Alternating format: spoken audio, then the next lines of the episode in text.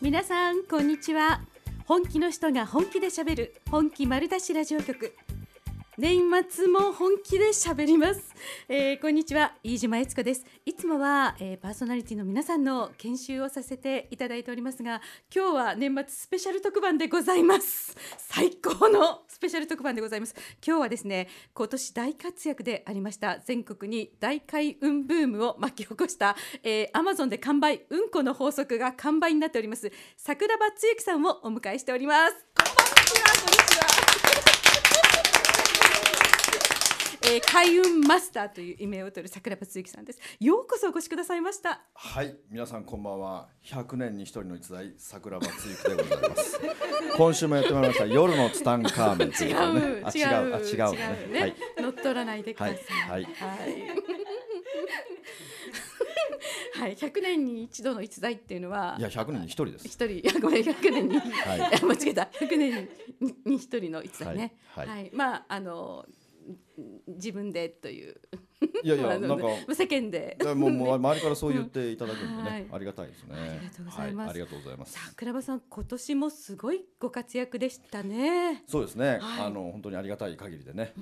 ありがとうございまもす。う本当に全ほぼほぼ全国飛び回って講演をされてらっしゃる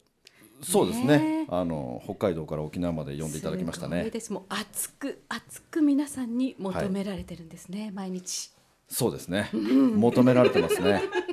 ありがたいです。はい。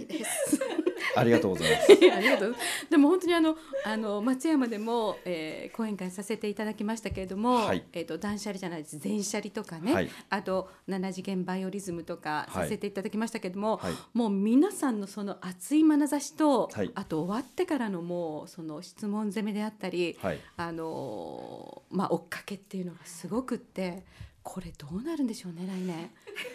そうですね。どうなっていくんですかね。なんて言 うんでしょうありがたいですね。バカにした笑いじゃないですよね。 大丈夫ですかね。大丈夫です。大丈夫です。ありがとうございます。じゃあ、あの、私たちは、なんか桜庭大王って呼ばせていただいてて。はいでも、また今日も桜庭大王って呼ばせていただきますけれども。はいさあ、今日、えー年末スペシャル、そして、はい年始もまた来ていただくんですけれども。そうなんですスペシねャルそうなんですよ。で、どちらも開運はいをテーマにお話をしていただきますが。はいまずは、2015年締めとして。ねそうですね。もうこれ年末ですよね。もう思いっきり年末ですよもう年末ね。はい。そしたらもうやることは一つしかないですよね。何かしら。もう大掃除以外の何者でもないですよ何者でもなね。いですね。とにかくもう時間がありませんので、はい。 2015年ももうあっという間に過ぎていきますよ。はいと。いうことはもうすぐに物を捨てていくっていうことが最高の開運になるので、はいこれ以外の開運法はないんですよ捨てるんですね。捨てるんですけども年末ですからゴミ収集が遅いですねこれが一番の問題ですね、でもとにかくもう僕はもうこの2015年っていうのはずっと物を捨てましょうということはい。もう断捨離って言葉流行ってますけども、もう僕の中ではもう断捨離っていうのはないんですよね僕の中ではもう全捨離ですからね。全部捨てるってことです私はあのまああのその塾というか講演を聞きましたのでわかりますけど、はまあかなり斬新なものでそうですあねりますね。もともと断捨離っていうのはなかなか教えてくれる人がいないですよ、うんうんルールってはい。ないじゃないですか、でもその中でやっぱり僕はもう明確にね、はい。えーもう全部捨てましょうと、でも全部って言ったら全部捨てたら生活できないじゃないですか、はいその中でやっぱ宇宙の法則っていうのに8対2の法則っていうのがあるんですよお、なんですか。この8対2の法則っていうのは、はい例えば皆さんの会社で思い返してみてほしいんですけども、大体会社の中っていうのは一般的には8割の人は仕事しないんですようん。 2割の人が働いてるんですよはい。そして会社で出してる商品っていうのは8割は売れないんですよ残りの2割がその会社の利益を叩き出していくんですよ八割がダメな方なんですね。そうですねその2割が売れていくっていうね、でこれも家の中に当てはまって、はい家の中にあるものっていうのは8割は使ってないんですようーん。まあ女性の方が多いんですけれども、はいえー洋服に思い返してみたらよくわかりますよ女性の方って洋服ものすごいありますよありますね。もう次から次へと買うじゃない ですか。でそんな中で8割の洋服っていうのは着てないんですよ。で自分のお気に入りの洋服を2週間、あ2週間、ま、思いっきり間違えましたけども、残りの2割の洋服を、はい。お気に入りの洋服をローテーションして着てるだけなんですよ。そうでっす、てね。ことはその残りの8割はいらないってことなんですよ。いらない。はい、だから自分の人生を徹底的に変えたいのであれば、は徹底的に物は捨てていかなければいけないっていうことなんですよねうーんだからそれをできるかできないかですよねはいで僕の場合はもうまあその全社理塾っていうのもやってまして、はい今その受講をしていただいている方もすごく多い中で、やっぱりその中でも2割の人は絶対的に変わっていくんですよ。はいあその中でも8対2の法則がそうですもう全てに8対2の法則が当てはまっていくんですよね。うんうんで結局、まあ、10人入ってきたとしても、もう2人の人の人生は絶対に変わるんですよ。ちょっと聞きたいですねもうすでに結果は出てきてるんいですよやねもう皆さんすごいですよ。うんやっぱりその捨てるっていう行為、まあ、僕は捨てるというかもう手放すっていう言い方をしますけども、うんはいやっぱりいかに手放していくかなんですよ、皆さん執着があるがゆえに自分の人生が変わっていかないんですよね、やっぱこう過去現在未来とある中でえやっぱりどうしても家の中に過去を振り返ってしまうものってあるじゃないですか、もうもうもうほぼほぼそれでそうですよねそうだから過去をうん振り返るがゆえに、未来が遠くなるんですよなんか名言ですね 未来が遠過去くなをやっぱりいろいろあるじゃないですか家の中にね、はい捨てられない過去の産物が、はいうん、もわんさかですねありましたね、うんうんうんだからそれっていうのを家にあってやっぱりこうお年末の大掃除なんかしてると、はい引き出しの奥から懐かしい写真とか出てきますよ。ええであこれ見つかった時に、はいうわこれ懐かしいとかなるじゃないですか、ええその懐かしいって言った時にベクトルを過去にガーンって向くわけですよ本当に過去にベクトルガーンって向くってことは未来が遠くなるんですよあとあ距離が本当ですねだから未来を振り返るものは家の中にいらないってことなんですよだから僕の場合はもう極端ですから、はいだから僕の場合はもう全部どこにとにかく8割捨ててくださいっていうことを言うんですよね。そんな中でもまあもうこの時間短いですから、はい短い中に凝縮凝縮していかなければいけないので、えーちょっといつもより早口でいきますけどもこんな早口で大丈夫ですか、大丈夫です大丈夫ですかはい、一番気をつけていただきたいことっていうか一番開運したいのであればまず一番目指すところは床面積を広げるってことなんですよ。床面積床面積一番大事なのは床面積を広げるってことなんですよちょっとね今はい皆さんの家想像してみてください今玄関入りました、ね、皆さん自分のお家をちょっと想像していただいてはい、玄関入りましたね、そのままリビングの方まで歩いて向かっていきますよはい、うんリビング入りましたはい、入りましたどうですかね床面積が見えますかねまあ家具がねかなりの量まあを家具がある占めとかてますまあいろんなものが床の上にあると思いますけれどもとにかく僕の場合ありがたいことにはい大富豪スーパーセレブって言われる人たちが僕の周りにたくさんいるんですよ。ねこれは日本に限らず、うんあのもう僕2014年に人生が変わってしまって、えはいでまあちょっととある国のとある王族系の会社にヘッドハンティングされて、はいまあその関係で毎月毎月、えーマレーシアに行ったりするんですけれども、そこのうちのボスなんかの家とか、はいその結局ボスの友達も結局スーパーセレブですよ皆さん、はいうんだからその友達の家とかもよく遊びに行かせてもらいますけども、はい僕統計学大好きなんですね。うんお金持ちの人はどうやってお金持ちになっていったのか、そしてお金持ちはどんなことを考えてどんなことを口癖にしてどんなものを持っているのかどんな財布を持っているのか財布の中身は何なのか 全部知りたいものねすごい興味があるんです今よ、日ね今食いつきましたよいきなりね だからこの辺調理下がりをもうましたはいずーっと統計学を取ってるわけですよ、でそんな中で僕の出した答えっていうのは、はいすべての人が床面積が広いんですよそれは家が広いってことじゃないですよ、家はもちろん広い家はもちろん広いけど、はい持ってるものが少ないってことなんですよおーそれは家具も含めてっていうことですかだから本当にいいものをおうん持ちでいらっしゃるってことですよだから家の中に余計なものがないってことですよ中途半端なお金持ちじゃないですから本当のスーパーセレブですからはいそれは何でかっていうと風水を実践してるからなんですよとにかく床面積なんですよ全て床面積床面積がどれだけ広げられるかっていうことに命を懸けてるんですよねだから床面積が異常に広いんですよはいそんな中で、え2年前にアメ、えーっと世界で一番土地の高いところっていうのはロサンゼルスのニューポートビーチっていうビーチなんですよ、はいそこの土地が世界で一番高いんですよね、だからそこに住むっていうのはセレブの中では最高のステータスなんですね、はいで僕そこの、えーロサンゼルスのあのその中でね、えー不動産王っていうんですよロンさんっていう不動産王がいて、はいまあ、知人を紹介してもらってその家に遊びに行ったんですよ、うんすごいですよもう家から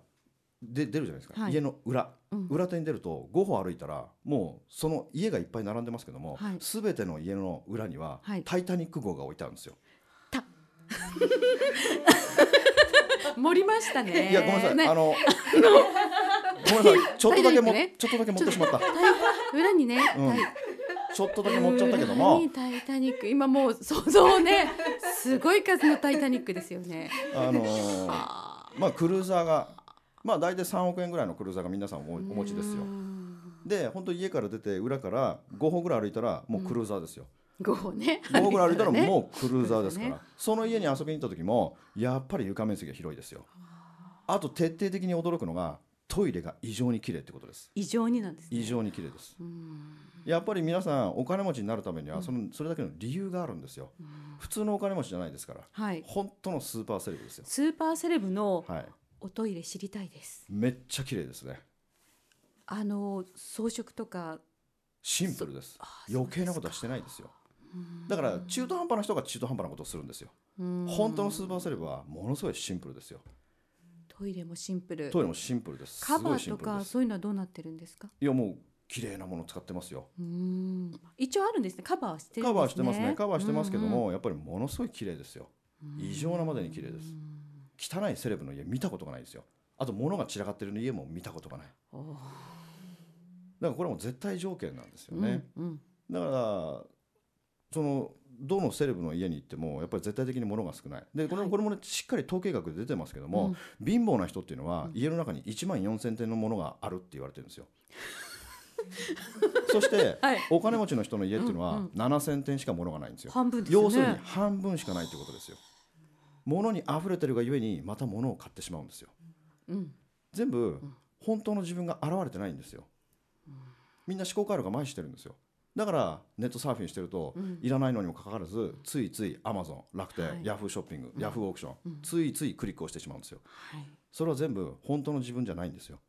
何ですかも う僕は四種の神器っていう言い方をしますけども、はこの四種の神器っていうのは浮遊霊自爆霊貧乏神薬病神ですよ怖い話になってきましたこよの方た ちが家の中にうごめいているんですようごめいているうごめいてる大体運気の悪い人っていうのはもうたくさんいますね大量にいますだから女性の方に多いのは衝動買いってやつですよ、はいこの衝動買い、うん絶対女性の方は経験ありますよええありますよねあ特有のうんだから入りもしない洋服を買ってしまうんですよはいだから洋服って女性の方僕よく行きますよ家にはいあの別に女性の家に好きだから行くっていう意味じゃな くて断捨離するから来てくれませんかっていうことを言われて、はいい、ろんな家にお邪魔しますけども、やっぱりクローゼットとか開けると、うんビニールかかったままタグついたままの洋服がうんうん何着かあるんですよ。これもう多分皆さんそうじゃないですかそうなんなでいす人よはいないね。でしょうね、うんだからこれなんでかっていうと、うん入りもしない洋服をなんで買ってしまうのかっていうのは、完全に本当の自分じゃないってことなんですよ。本当の自分じゃないっていう言い方はなんかはいあの、真っ当な言い方ですけど、はい裏を返すとちょっと怖いですよね。要するに家の中にはいはい物を買いたいけども買えなかった人に憑依されてるってことですよ。だから本当の自分じゃないってことですよ。だからそれをなくすためには、はいとにかく使ってないものってあるじゃないですか家の中にたくさん。はい、もう使ってないものっていうのは死んでる波動を出してるんですよね。この死んでる波動を出すがゆえに僕たちの運気それから健康はい、金銭人間関係のトラブル全部巻き起こすのはこの使ってないものが出す死んでる波動なんですよ。うわー怖い。だから一刻も早く使ってないものを捨てていかなければいけないってことなんですよね。そして、あのーさっきも言いましたけどとにかく床面積に命をかけるっていうことと、いらないものは徹底的に捨てていく。出ていく、はいうん、あのもういつか使うもないし、いつか使うはないですねないですね。いつか使うは全くないですね。皆さん言いますよ、いつか使うとかね。うんあと、もったいもっなたいい。ないね。もう一番出てくるのが、このもったいないですね。まあ女性はほほぼほぼもうもったいないで、はだから僕は講演の時に、うん大体一つの講演会の時に、このフレーズを100回ぐらい言いますけど も、とにかくもったいないって迷った時は、はいもったいないを取るか、運気を取るかですよ。はい私これ大好き大好きです。ねももうう、うん、人として人間として生きていく中で運気より大切なものってないですよ運気があれば仕事もお金も健康も恋愛も全部うまくいくんですよ素敵。だから徹底的に捨てていかない限り、はい人生は変わらないですよね、うんうんだから人生っていうのはもう2択しかないんですよはい2択ですよはい聞かせこてのください。この2つの中がどっちかから選んでほしいんですよこれしびれますね。これもはい私結構しびれてます。もう人生は2択ですよ二択ですよ。もうこの2つのうち絶対どっちか選んでくださ いいいですかいきまはすよ、いはい。やるかする かですね。やるかするか。もうこの2択以外ないですよ自分の人生変えたいんだったら徹底的に捨てるこれ以外の方法はないですよ、だから床面積広げるためにどうしたらいいかって言ったら、はい僕はベッドっていうのは絶対的にお勧めできないんですよねここちょっと皆さんねクエスチョンマークがついて、うん、今聞いてるリスナーの皆さん、もう大体はい朝起きわかりまてすようんしんどい人っていますよ、うん、朝はい起きてしんどい人っていうのは大抵ベッドなんですよベッドですか寝寝具に問題、寝具に問題ありますうね、ん、運気自分の運っていうのは寝てる時に作られるんですよほ運は寝てる時に作られるうまたそ名して言うんベッドというのは僕今までベッドもう何百人と人に捨ててもらってますけれども何百人と何百人捨ててもらって ますよもうはいで本当そうですね聞いてみると、はい皆さんベッドの年数がものすごい長いんですよまあ一回買うとね一回買ったらもうなかなか捨てないじゃないですかうんやっぱりねもう5年過ぎたら結構きますね、でも5年ってあっという間ですよで中にはね、うん10年って人がいるんですよもう10年超えてる人はほぼほぼ皆さんどっかやられてますね体調がうーんそれはなんでかっていうとマットレスって干しませんよ太陽の光に、そうですね太陽の光に干す人なんかいないじゃないですかあんな大きなマットレスを、はいうんってことはあのマットレスの中身に何千人何万人って人が入ってるってことなんです よ。 ね。これね、怖い。怖いしえね。この話面白いよ。いや、面白くはない。お全然今ノーギャグですよ。今い日まやだいや、もう、今日まだギャグ一つもやってないよ。それ恐怖ですよ。いや本当にそうですようん。本当にそうなんですよ。人間っていうのは睡眠っていうのは本当に大事ですよ。はい。この睡眠っていうのが本当に大事で睡眠って皆さん時間と勘違いしてるんですよ、そうですね。まあ長くね寝れば寝るほど。どいいって思ってますけども、ええ全く違いますようん睡眠は時間じゃないですよ何ですか。寝室の空気の透明度です、おおどれだー。けはい。透明度の高い寝室で寝れ寝寝れるのかっていうことに全てがかかってるんですよだから、はい。もうマットレスがうん何年も使ってるってことは、はい。もうそれだけでもう埃の巣窟ですよさらここににねうんベッドの下なんておそらく12月31日でも下掃除しないはずですよ、うんまあ、中には綺麗にやってる方もいらっしゃると思いますけども僕は絶対半数以上の人が12月31日のベッドとかして下の埃を掃除しないと思いますねはい人間っていうのは必ず寝返りを打ったりするじゃないですか、はいその寝返りを打つたびに空気中に埃が舞うんですよ、はいその埃を僕らが吸うわけじゃないですか、うん人間の DNA っていうのはすごくよくでできてて、うん空気の透明度が高いところっていうのは、はい。深く深呼吸して寝るってなってるんですよそして空気の汚いところっていうのは、うん深いこ深い深呼吸をしないんですよ浅い呼吸しかしないんですよ浅い呼吸をしなないるほどしないがゆえに、はい朝起きた時しんどいんですようん。だから深い深呼吸をするためには、部屋の中の埃を徹底的に掃除しなければいけないってことなんですよちなみに大王の寝室どんな感じですか何もありません何もない、何にもないです和室ですけどもうん、もうたほあの布団しかないので布団と、はいあと空気清浄機ですうーんだから空気清浄機は24時間つけっぱなしですよそうですか、はい、とにかく何もないですそして朝起きたら必ず天気が良かったらその布団干します、うん、であとは雑巾がけですね毎日毎日必ず、うんでその、まあ、雑巾がけするじゃないですか、はい雑巾がけしてで空気清浄機はつけっぱなしでクイックルワイパーってあるじゃないですかはいクイックルワイパーって床のほこり潰してるだけですから意味ないですよあんなのおうだかそらうクイックルワイパー何に使うかって言ったら、うん天井ですよそうです天か井のほこりです、はい天井と壁のほこりを、うん取るためですよだから一回スイッチ入れてはい寝室だけでもやってみたらどうですかねって思うんですよねとにかく寝室にあるもの全部どけてはいであとは床壁天井い全部徹底的に掃除してうんそこに布団を置いて空気清浄機24時間使いっぱなしで寝てみてくださいはい朝起きた時の体調が全く違いますびっくりしますよおそらくこれはトライしねえ皆さんトライしてみましょう全く違いますうんうんうねん空気のきれいなところで寝ると人間というのは4時間半の睡眠で十分ですよもう朝起きた時からテンションマックスですよマックスもう僕朝起きた時はお今日もやるぜおおみたいなやばくないそれ今そう日ですよね今日やばくないみたいなこういうテンションですよわかります。はい、あの朝だようにね、ちょっと仕事の電話した時にも。すごいクラシック後ろで、ガンガンかかりながら、はいもう素晴らしいテンションでお話ししてくださいますね。そうですか。だからとにかく真相はものすごく大切ですよ、うん皆さんもううんうん物に囲まれてますから、その物に囲まれたところで寝てたところで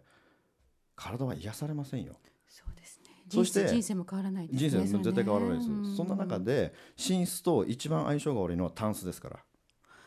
いやでももう9割9分皆さん寝室にタンスというか、ね、洋服入れてるものは、ね、ほら今日の100人ぐらいのギャラリー皆さんうーんって言ってますもん。だってそのタンスの中にはもはや二度と袖を通すことない洋服がうん大量に並んでるわけですよはい、二度と袖を通さないその洋服があるがゆえにはい死んでる波動を出してるわけですよ大量の怖いだからそれ言葉だを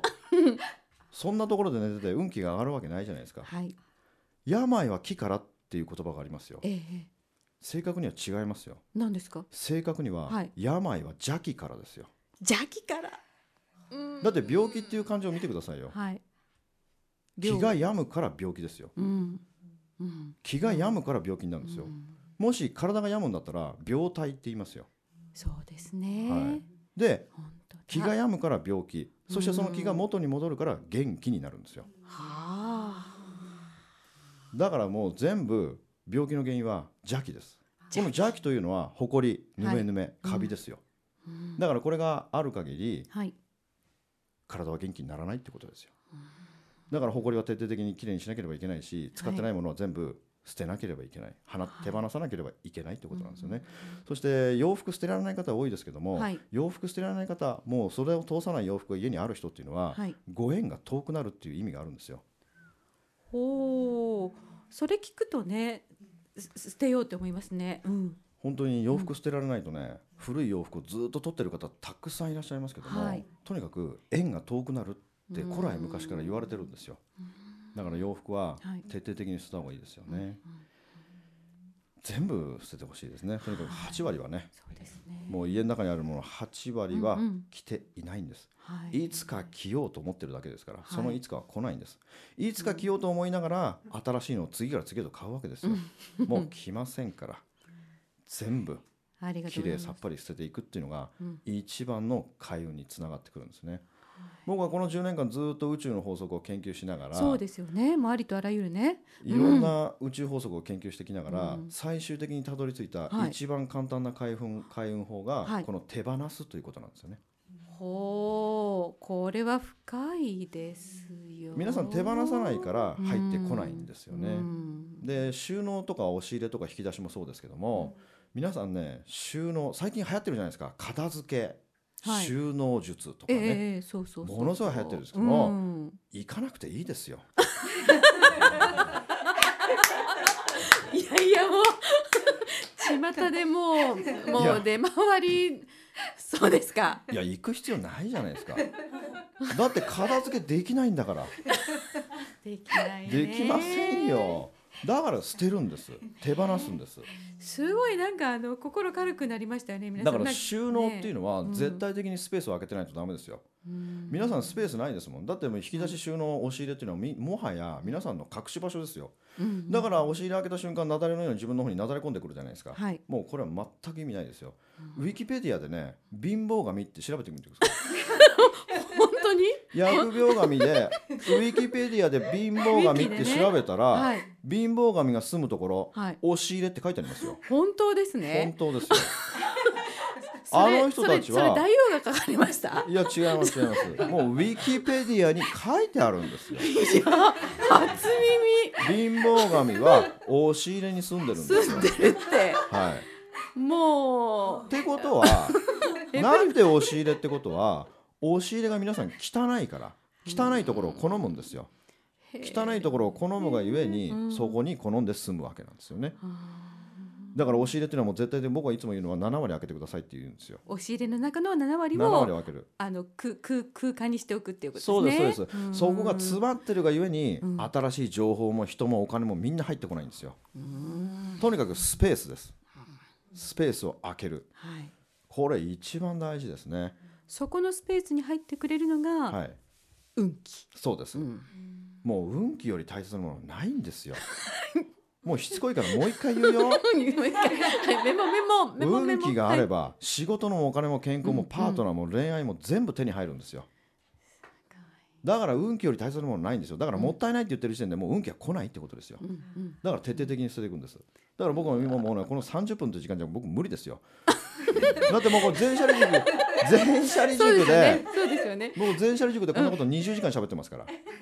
今はもうその表面上の本当です上の上の上のそうんうのん本当のざっくりしたところしかねお話できないですから、まあ塾でも一回まあ最低でも三時間ですからね。そうですねそれ今三十分でお願いしてお話をはいしてもらってて、であのー番組年末で番組あと五分ぐらいなんですけれども他にちょっとだーっと開運するためにあとはトすイレるでこすとねを、うん徹底的はいにトイレです、うんもう僕はいつも言いますけどもトイレっていうのは造幣局で すからこれもねごめんなさい今音が飛んじゃってごめんなさいあのそうそうそうもうトイレは造幣局ですよお金が欲しいんだったらトイレですよ絶対にトイレです、うんうんうんもう100%トイレですねだから皆さんに習慣づけしてほしいんですこれはもうマストですよはい絶対朝起きた瞬間に皆さんの膀胱はもうすでにもう破裂寸前ですよ、ねね、まあ 破ね裂寸前でしょ、はいで破裂寸前で大体もう350ミリリットルぐらい出るんですよですねまあねでトイレに行っておしっこする、するしたら、そのまま出ずに、絶対に取り掃除してほしいんですよ。もうこれは習慣づけ、そもううですね開運したいのであれば、うんもうこれ逃したらもうダメですね。毎回毎回ね。まあ、トイレには宇佐美王様という神様いらっしゃるので、はいこの神様を大切にしなきゃダメですよ。はい、大王のお掃除の仕方を私は学んで10年前から、あの世界中のトイレの掃除をしてるんですけれども、はいちょっと大王のおトイレ掃除なかなかないすごい素敵なのでお話しください。まず入って、っていうかまあね僕はもう右手一本で全部ズボッと手突っ込んで終わらせますんで、はい、まあ、やり方っていうかもうこれ映像を見ていただかないと分かんないですよそうでね。すね。でまず入ってはい薄様明王様に、もうもうトイレっていうのは、うん家の中で一番神聖なところなんですよだからトイレに入ったらまずうっさまみょうさまうんうっさまみょうさまもお札が貼ってありますんで、はいそこにまず手を合わせるんで手すをよ合わせる。手を合わせて、うんそれでおしっこするじゃないですか、はいおしっこしたらそのまま流して、うんズボッと手を突っ込んで掃除ですよ、もう何も使わない。何にも使わないです紙も何も使わないもう紙も何もいらないですもううん右手一本だけで奥までズボッと手突っ込みますから、で奥のものを書き出すでも書き出すけどももううち綺麗ですから、もう何もないですけどもね、はいそしてあと大事なのは床を磨くってことなんですよトイレの床もそのは時い磨いて、はい、これは固く絞った雑巾ですね。うん。はい。固く絞った雑巾でうん床のマットを剥がして、はい。きれいに徹底的に磨くということですよね。もう掃除の基本というのうはん捨てる、うん磨く、広げる、この3パターンなんですよ。この3つを行っていただかないいただかないとダメなんですよね。はい。トイレあの今大事って言われましたけど、マットは引いてていいんです。いやマットは引かなきゃダメですね。おお、そうなんですね。そうです。とにかく、うん昔のことを思い出してみてください。はい。トイレというのは昔家の中になかったんですよ。家の買ってはね外にあったんです。日本はね、いそうですね。だから水は回りって言われるものは家の外にあったんですよ。いすべてうんうんうんそれは風水上の問題です。はあ日本はすべて昔、風水を徹底的に実践していたんですよね。だから家の中に水回りがなかった、けれども、そうですね西洋文化が日本に入ってきて、西洋建築が入ってきて、トイレもお風呂も台所も全部家の中にできるようになった、うん家の中で一番汚いのはトイレそのトイレっていうのをあるだけで運気が落ちていくんですよ、うん。ってことは一番家の中できれいにしなければいけないのはトイレだってことなんですよはい。だからこのトイレその中でトイレを一番きれいにしていくとこのうっさおみお様が非常に喜んでくれるってことなんですよね。だからトイレは臨時収入の神様って言われてますけども、はいトイレ掃除研究家の僕としてはええ、トイレっていうのは、はい。その人が欲しいものが一番もらえるのがトイレなんです。すごい。それご縁とか、もうまあ何で健も康とですかねね。すべてはトイレあですーだからトイレを徹底的に掃除するっていうことですね、うんうんうんうんうんありがとうございます。